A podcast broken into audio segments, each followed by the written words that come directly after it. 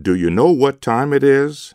It's that time again with Cindy Gurn, who has the latest news about employment trends, current opportunities, and innovative strategies for managing a career on WERA 96.7 FM in Arlington, Virginia.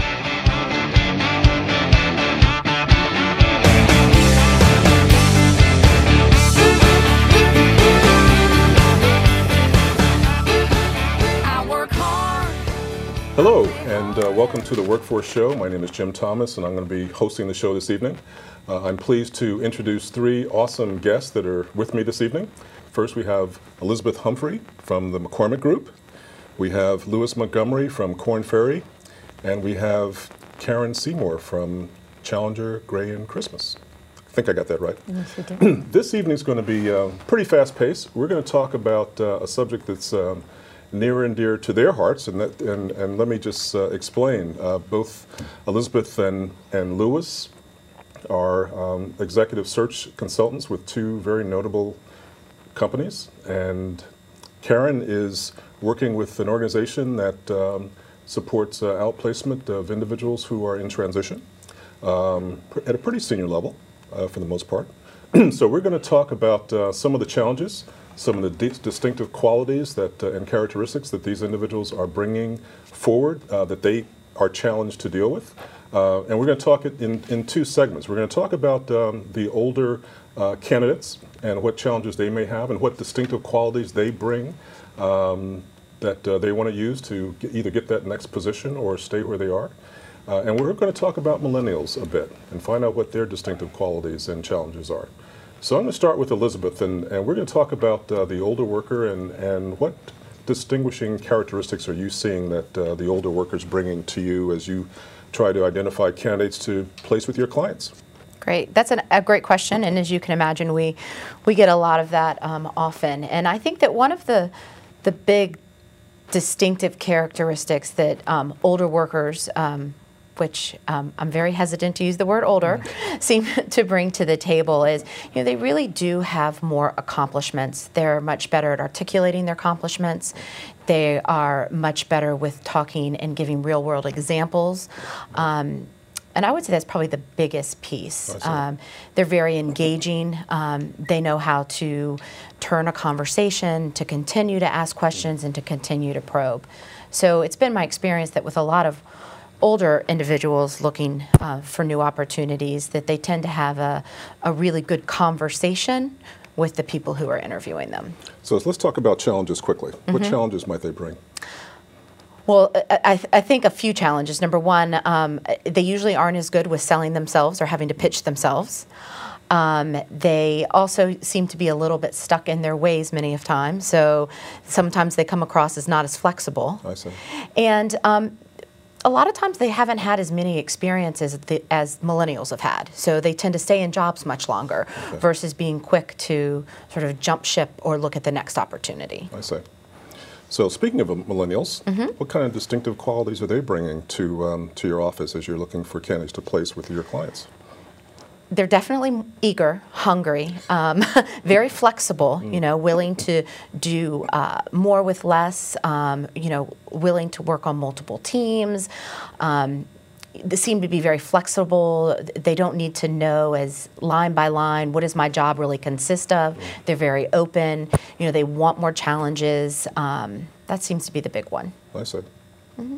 Okay. Well, we're going to go around and we're going to come back to some some easier questions. Okay.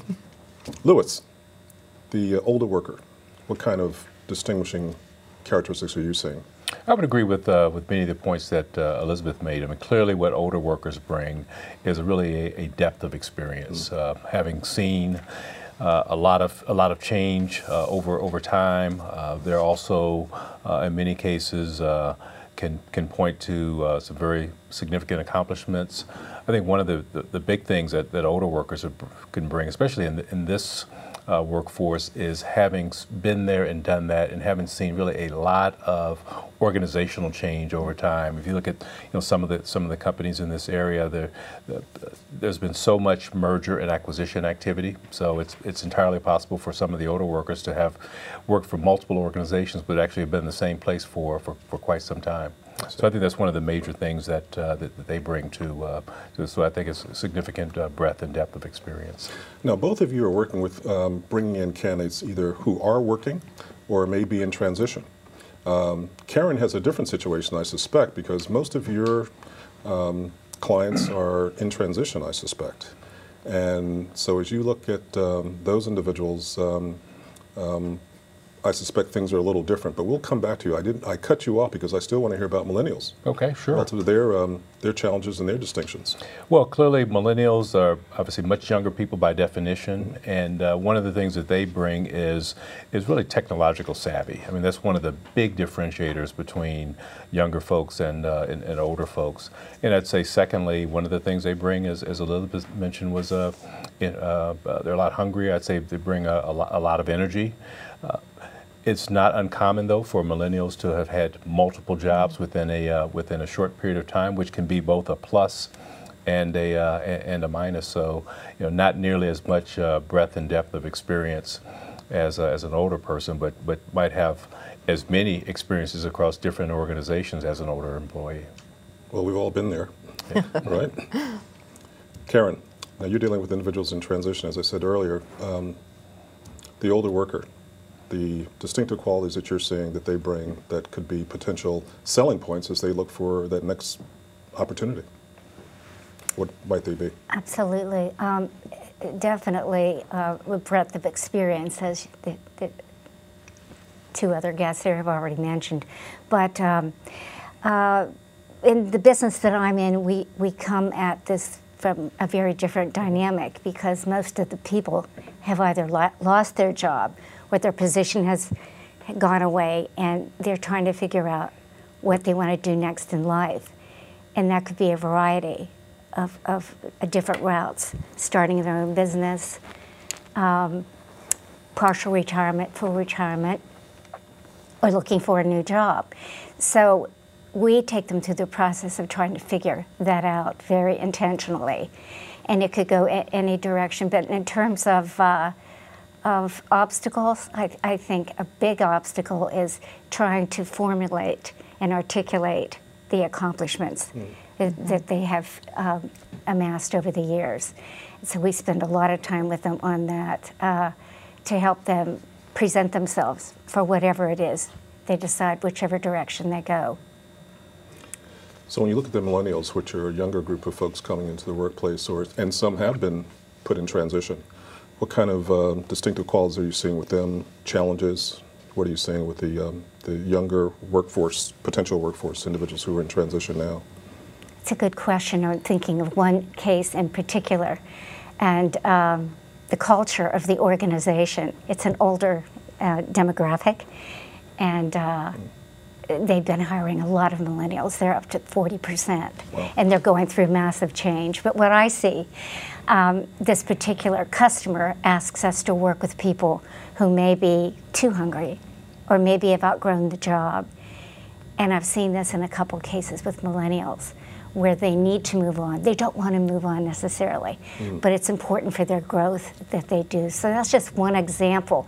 Good workers, very bright, very independent, but maybe need to move on to something different to continue to grow their career. I see.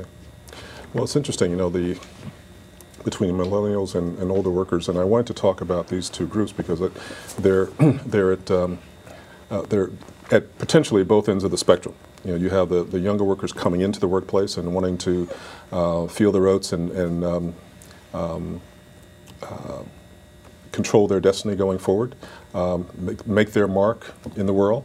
Uh, you have the um, baby boomers or older workers who are saying, well, you know, maybe things are winding down, maybe it's time to move on, maybe are not as tech savvy as we talked about earlier, and, and wondering whether or not uh, it's um, time to make a transition to something else in life, uh, be an entrepreneur, go fishing, whatever it might be. Um, what I've found because I'm, I'm sort of dealing with both sides. I'm dealing with individuals who are in transition and, and individuals who are working, trying to determine what they want to accomplish next and where. Uh, there's, there's sort of a clash of cultures. Um, and I would say that the, uh, the older workers, there are some, more than some, who uh, want to be tech savvy or working with that. Uh, but this whole social um, uh, medium perspective is, is really challenging. Um, and, and I was talking to my son the other day, and, and I told him I'm going to my Facebook page, and he says, "Yeah, that's for you old folks. That's good. Go go go do that, Dad. I'm not on that anymore." And I'm saying, "Okay." And I thought I was cool. You know, I thought I was doing you know something else pretty interesting, um, being on Facebook. But I think that there's there's all kinds of challenges and, and but also distinctive qualities out there in potential candidates that you're looking at. Uh, and, and I think that there's, there's always something latent sometimes within individuals they haven't really tapped into. And sometimes being in transition allows them that time to really discover themselves again versus being on that nine to five uh, where they've really been focused on a job. Uh, and then sometimes a job versus a career. Uh, and I think that um, you know, the more individuals get back to understanding what their purpose is, then they turn those jobs into careers and they move forward. Some, some BLS statistics that I run, want to run by you and get your opinion on. So this is sort of the surprise that you really haven't studied for. I did some work yesterday on BLS, and I noticed that as far as job openings nationally, 5.5 million jobs open. Separations, this is just in January, 5.5 million separations. 4.1% um, unemployment rate, 200,000 uh, payroll employment uh, increased by that number in January. When you look at the number, though, that really caught my attention, there are over 5 million part time workers. These are individuals probably who would like to have full time positions but have transitioned to something part time so they can pay their bills and, and do whatever they, ever, whatever they can to sustain their, their lives until that full time opportunity uh, opens up. And I guess the question to you, um, either part time or uh, relative to individuals who are part-time workers looking to get into a full-time position, Karen, or Louis and Elizabeth, those individuals who uh, want to tap into something more full-time, uh, who are technically looking for that next opportunity? Are you seeing these individuals coming across your desks, resumes, um, referrals? Are they coming to you? So uh, I don't see very many part-time mm. workers. I mean, I see a lot of what I would say consultants mm-hmm. who, okay. you know, in order to sort of keep their skills up or to stay engaged, will take on consulting projects until they find their next opportunity. But I don't, I don't really see a lot um, in the part-time area. But you know, certainly I too have read a lot of the statistics, and just by reading and talking to clients, and you know, a lot of times it makes more sense. And we see a lot of job sharing out there too, yeah. um, and for different reasons. Sometimes it saves on healthcare costs, which are, which are now through the roof. Yes. Um, you know, they don't have enough space in their building, and trying to cut back on that aspect and so being able to work from home. So we see all sorts of things but you know generally i, I don't see that many on the part-time and i don't know if that's a regional thing because mm-hmm. i think you said that was a national yes, number? a national number. Yeah but I, I, I, would say we do see a lot on the consulting side um, especially sort of at that executive level that you know director and above level. right. Right is that similar to what you're saying? Yeah, I would, I would agree that mm-hmm. uh, for the types of roles that, that we recruit for, because we're recruiting for, in many cases, the senior most people within an organization. You don't right. see people in part-time roles, but you mm-hmm. will see people who are in transition, mm-hmm. to Elizabeth's point, uh, consulting for a period of time. Gotcha. And there are some individuals who, at a, at a certain point in their career, where they decide to perhaps get off the corporate track and will become more full-time consultants. Mm-hmm. And occasionally some of those people will come back in, but there's sort of two types of consultants. There are the people that are doing that sort of in transition until they get to their next gig, or people who've decided to make that, uh, that a career. And I think the part-time thing, I think is I would guess if you probably dug a little deeper in some of those numbers, it's, it's probably limited to certain kinds of occupations. Sure. Clearly, sure. you know, retail and, right. uh, and sales uh, type positions, but there may be more part-time positions in maybe some of the other technical fields that, again, we just don't do that, that kind of work uh, uh at this point. Karen, are you seeing uh, uh, individuals who are in part-time situations looking for something full-time that might come through Challenger Gray and Christmas? Right. Um, Actually, I was I was thinking this through, and uh, we too tend to work with more senior level people, sure. and uh, those people who are in transition are typically looking either to start their own business, or get on boards of directors, or um, another full time um, position. So. Um, not so much on the on the uh, temporary side. So, obviously, all three of you deal with a number of different individuals from different backgrounds, different fields. Uh, they come with different levels of experience and skills. If you were to sort of consolidate um, what you see most, or the one thing that you would suggest that individuals change or um, work at improving to be a better candidate for opportunities that you're attempting to fill, or certainly aligning someone with a new position, what would it be? I think that, um, you know, for me, I mean, I, I, try to talk to all of my candidates before they go in for an interview because, you know, you want to be able to give them that pep talk. Sure, um, sure. Because they need to be able to sell themselves. I mean, that, that's mm. the number one thing. I mean, people don't hire people necessarily because of what's on their resume. They hire them because they like them. They felt there was a connection. So you really want to make sure, again, regardless of whether you're a millennial, you're an older worker, that you're making a connection, that you're trying to have that conversation.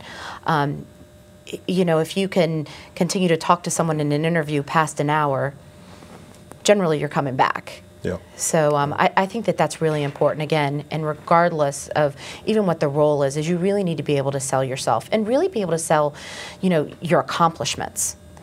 Um, you know, we were talking earlier about looking at resumes, and a lot of times they're just bullet points of sort of what your job description was. Right. And people have a really hard time being able to talk about their accomplishments. But I think that if you sort of do your homework and you prepare, that it's much easier. I mean, because you are guaranteed someone's going to ask you about a challenging situation and how did you approach it? How did you fix it? What was the outcome? You know, what did you learn from it? So I think it's all in the preparation. Yeah, that's a good point. A couple of weeks ago, I was talking to a client about their resume, and that very mm-hmm. point, it read like these are my responsibilities across the titles I had. And I said, well, what about your accomplishments and results? And they said, well, geez, I don't remember what those are. And I said, well, did the dog eat all of your performance appraisals? Did your um, goal assessment sheets go away? I'm sure you filled them out. It says, oh yeah, let me pull those out because obviously that's where a lot of those accomplishments and goals sure. are, uh, or results are. And um, and I think that we tend to see that as a one-time exercise. Mm-hmm. I got through the performance appraisal, I'll, I'll store it, or and, and likewise with my goals. But that's where your accomplishments and your results uh, reside. And quite frankly, those are the um, that has an impact on your bonus, your merit increase, your promotion, those things that move you along in your career. Uh, so um, I have a lot of clients who, who, have rewritten their resumes to be more accomplishment and, and re uh, results mm -hmm. focused. How about you, Louis? Are you seeing some of that too? Or? Sure, I think the, and I would agree with Elizabeth, that the big thing is really around preparation. Mm -hmm. And it's, it's about you know, knowing what you've done and being able to easily articulate that, and it's also knowing information about the, the individual you're going to be meeting with, and, and also the, uh, the organization. And I too spend a good bit of time with candidates before they go in for interviews, and I give all of them the same bit of advice. I said, and I tell them, I said, I don't care how senior you are, most people are not expert at interviewing but you need to become an expert at interviewing at least for this this this next time period. And the advice that i give people is because most people aren't specific enough. They tend to be very general. I heard had a hiring manager say once about a, a candidate and it really stuck with me and i've told a lot of a lot of other candidates this is that this person said a lot said talked for a long time but didn't say anything. So, so the advice that I give people is around. I have this this interviewing uh, methodology that I recommend people use, and it's called SAR situation, action, and result. So I tell them whatever you do, whatever question you're asked, you can answer it this way. Here's the situation I encountered, here's the action I took, and here was the result.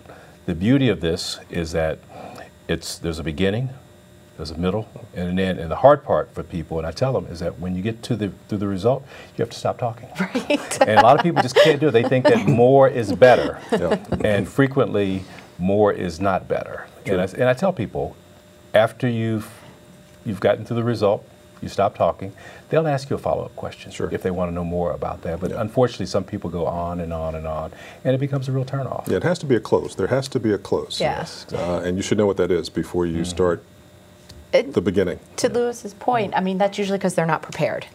I mean, it is, you know, you have to practice. I mean, no one was born a great interviewer. Mm, sure. So you really do have to practice. Yeah. And people get nervous. They yeah. get they get nervous. They're, they're excited. This is this is important. Sure. And sometimes sure. when people get nervous, some people talk more. Some people talk less. I found many people talk more. well, you know, freezing is is probably worse than talking more. assuming that people want to talk. Right. Karen, what are you finding?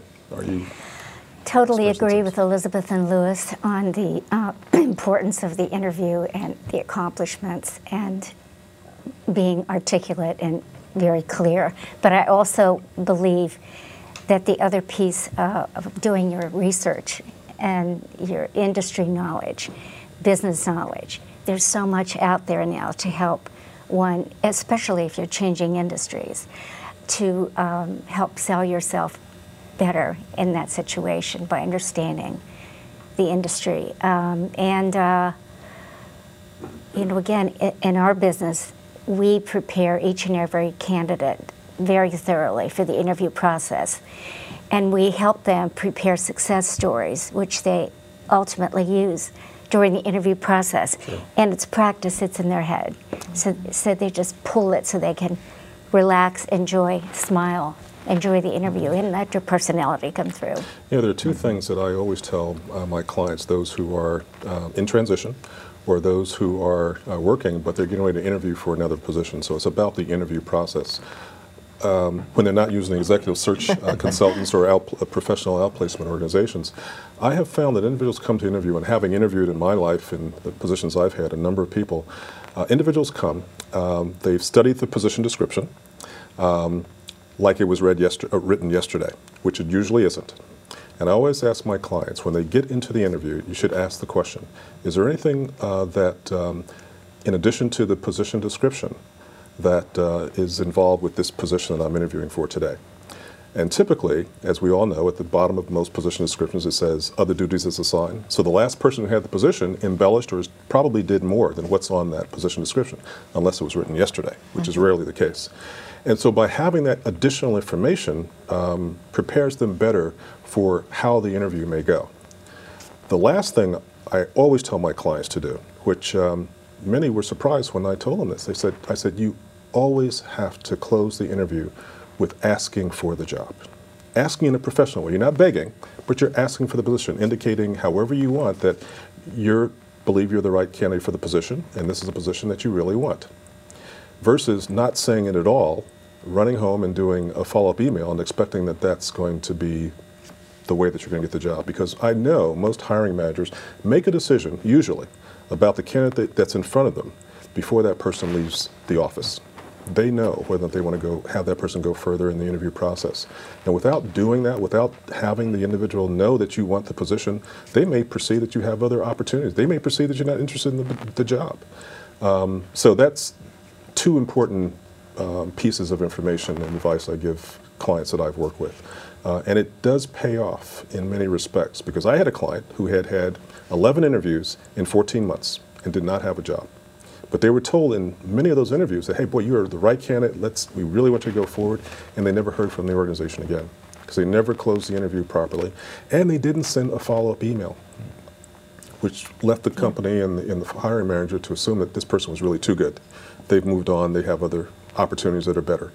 Now, I suspect that from an executive search perspective, you handle all of that before the person meets with your client. You, you know, you know whether or not there's going to be a good match and they know what they have to do. But in many cases, an individual sort of makes stuff up as they get into the interview. To your point, we're not ready. So I think it's something to, to you know individuals listening to this show should think about because they've heard a lot of good advice. I think that the, the distinctive qualities and, and the challenges that you've raised, hopefully individuals will, will take to mind and do a self-assessment. Say, am, am I ready? Am I ready to go forward in the interview process? Am I ready for the interview?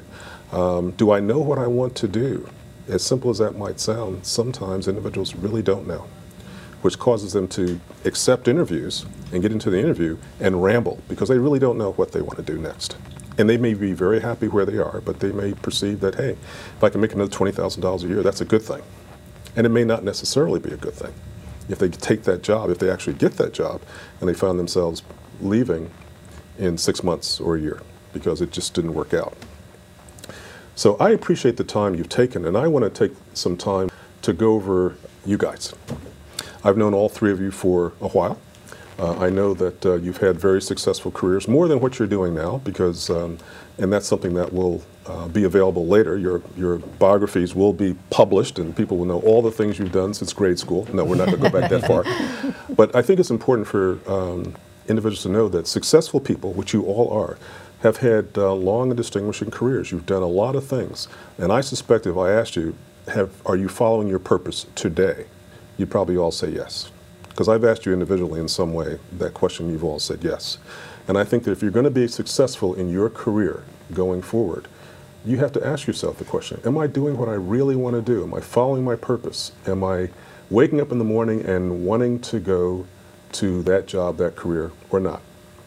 But with that, I'd like to close by saying thank you for listening to the Workforce Show, and thank you to my guests for coming Elizabeth Humphrey, Louis Montgomery, and Karen Seymour. Thank you very much. Might want to tell us a little bit about how we can reach you. So, Elizabeth? Sure. So the best way to reach me is uh, via email. So uh, e humphrey at tmg-dc.com or on our website you can connect with me through that which is www.mccormickgroup.com Awesome. Louis? Similarly, you can reach me via email, and my email address is louis.montgomery at kornferry.com or through our website, Great. kornferry.com. Karen? Similarly, you can reach me on my email, which is Karen Seymour at challengergray.com. And uh, also, our, our website for the company is www.challengergray.com. Well, thank you all again. This has been a pleasure having you, and I'm honored to have you as my guest tonight. And um, this closes out the Workforce Show. Great. Thank you very much. The Workforce Show is a subsidiary of Career Central Online. That's http www.careercentralonline.com or email info at The Workforce Show. Thank you for tuning in to the Workforce Show. This interview and others can be found at wera.fm or at careercentralonline.com. Thank you for listening. Until the next time.